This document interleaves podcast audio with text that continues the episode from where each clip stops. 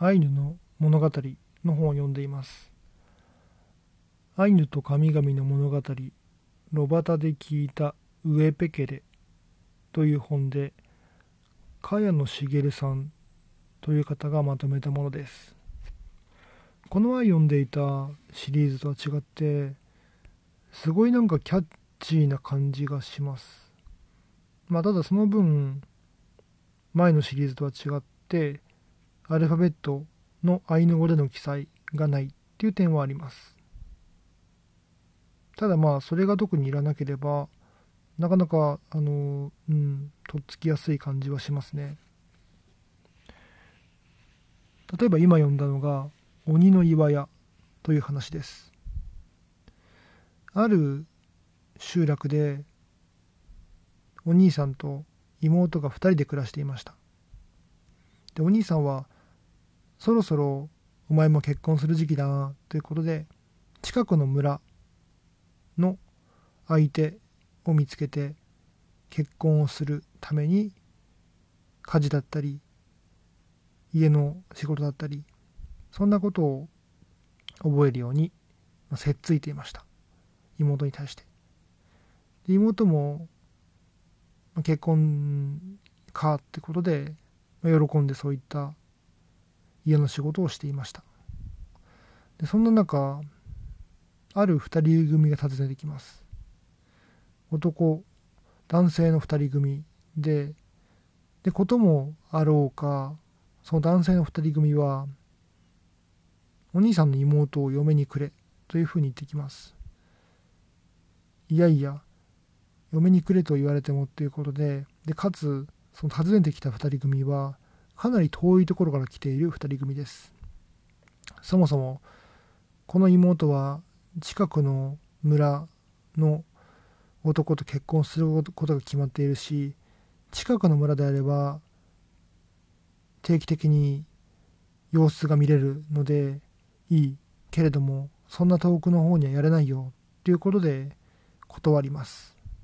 ただ食い下がる2人組。ということで2人組対お兄さんで何て言うのかな。話話の喧嘩みたいなものが始まります。でなんかそういうしきたりがあるようで言い返せなくなったら負けのような感じでただ2人組は2人いるので交互に攻撃をしていってでお兄さんは2人に攻撃を受けながら反撃をする。もちろん最後には体力が尽きてしまってお兄さんはひっくり返ってしまいます。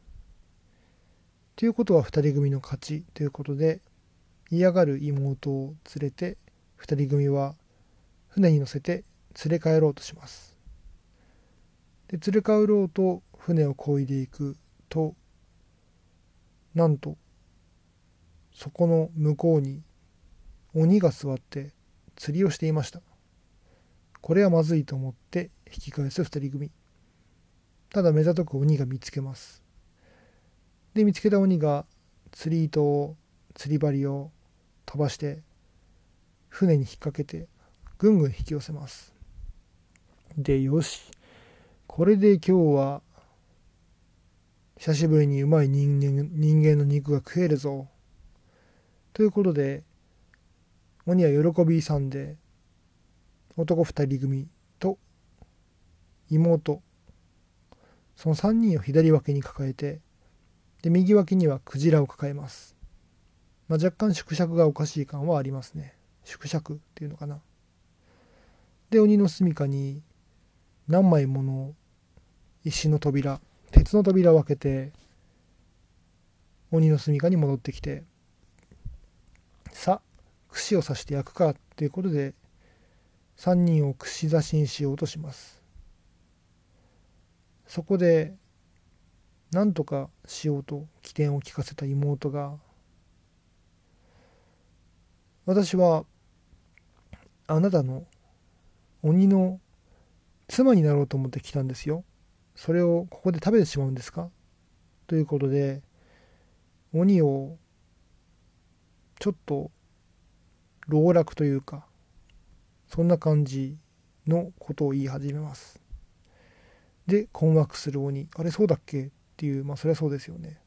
ちょっと知能があれなのかもしれませんね鬼は。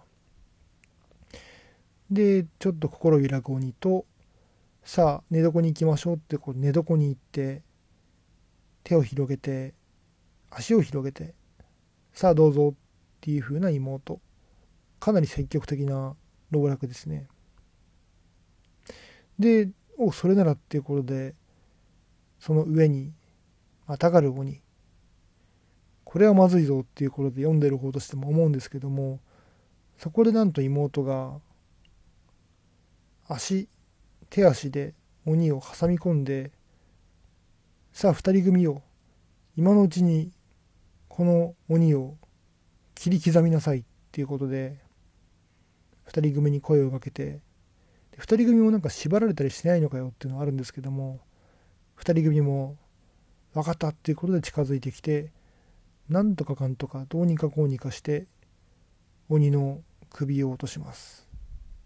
鬼を切り刻みますですね。鬼を切り刻みます。でただ鬼も生命力が強いので切り刻んだ肉同士が集まろうとして復活しようとする。っていうのがまさに「鬼滅の刃」っぽいですけども。でもなんとかして、まあ、殺すというか倒すというかそんな感じででまあなんとか助かったっていうことで鬼の住処を脱出して何枚もの扉をくぐり抜けてきてで自分たちが乗っていた船の近くへ行きます。そしてただ若者2人組は船に妹を乗せようとしてきます。そこで妹は船には乗ろうとはせずに鬼の刀を武器に手に取って2人の男に切りかかって切り合いが始まります。そして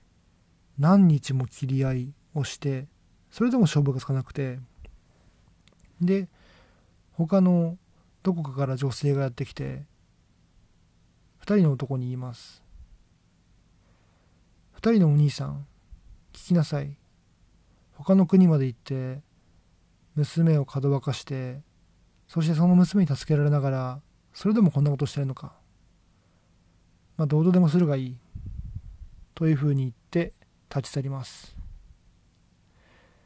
でそう言われたけども諦めきれない2人。でもこの妹の実力の前に何もすることができない。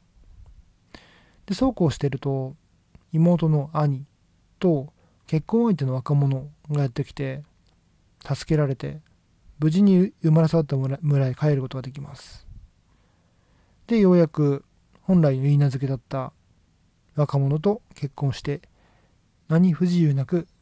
暮らします。で最後のオチがなかなかなものでというわけでずっと昔に鬼の国へ行き危なく殺されそうになりましたがとっさに起点を聞かせて助かったものですと一人の女が語りながら世を去りました。まあ、世を去りましたっていう最後の言葉もなんか世を去ったの？言いながら亡くなったの？っていうふうな疑問はありますけどもその前のところの起点を聞かせて助かったとかそういう問題じゃないだろうっていう感じがしますね。起点を聞かせたのは一つのきっかけでそもそも鬼を締め付ける腕力脚力とともに2人の若者と戦っても切り負けないまあ腕力胆力権技というかそこだろうって感じがしますけどね。これを狙ってのこのツッコミどころなのか自然に書いた結果こうなのか分かりませんけれどもなかなかにこの話を読んで面白いなと思いましたはいということで今回はアイヌと神々の物語からアイヌの話で鬼の岩屋という話をお話をしました。それではまた。